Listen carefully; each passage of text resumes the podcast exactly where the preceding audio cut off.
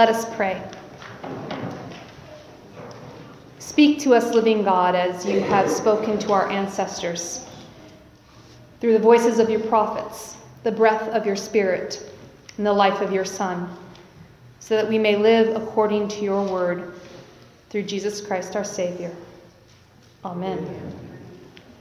Our first reading this morning comes from the prophet Jeremiah in chapter 31.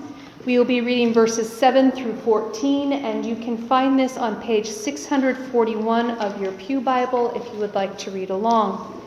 As we turn to this in the Gospel of John this morning, I invite you to listen for the word of the Lord for us today. For thus says the Lord Sing aloud with gladness for Jacob, and raise shouts for the chief of the nations. Proclaim, give praise, and say, Save, O Lord, your people, the remnant of Israel. See, I am going to bring them from the land of the north and gather them from the farthest parts of the earth, among them the blind and the lame, those with child and those in labor together. A great company they shall return here. With weeping they shall come, and with consolations I will lead them back. I will let them walk by brooks of water in a straight path in which they shall not stumble. For I have become a father to Israel, and Ephraim is my firstborn. Hear the word of the Lord, O nations, and declare it in the coastlands far away. And say, He who scattered Israel will gather him and will keep him as a shepherd a flock.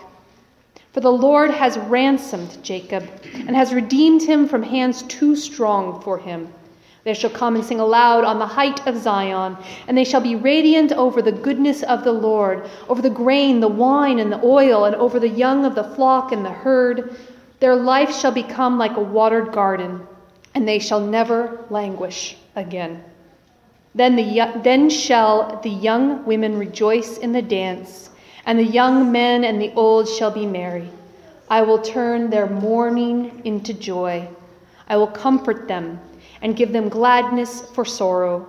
I will give the priests their fill of fatness, and my people shall be satisfied with my bounty, says the Lord. Our second reading this morning comes from the Gospel of John in chapter 1. We will be reading verses 1 through 18.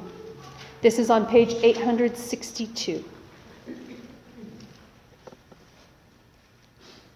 In the beginning was the Word and the Word was with God, and the Word was God. He was in the beginning with God. All things came into being through him, and without him, not one thing came into being. What has come into being in him was life, and the life was the light of all people. The light shines in the darkness, and the darkness did not overcome it. There was a man sent from God whose name was John. He came as a witness to testify to the light, so that all might believe through him. He himself was not the light, but he came to testify to the light. The true light, which enlightens everyone, was coming into the world. He was in the world, and the world came into being through him, yet the world did not know him. He came to what was his own, and his own people did not accept him. But to all who received him, who believed in his name, he gave power to become children of God, who were born not of blood or the will of the flesh or the will of man, but of God. And the Word became flesh and lived among us. And we have seen his glory, the glory as of a Father's only Son, full of grace and truth. John testified to him and cried out, This was he of whom I said, He who comes after me ranks ahead of me, because he was before me. From his fullness we have all received grace upon grace. The law indeed was given through Moses, grace and truth came through Jesus Christ. No one has ever seen God. It is God, the only Son, who is close to the Father's heart, who has made him known. Sisters and brothers, this is the word of the Lord spoken for you. Thanks be to God.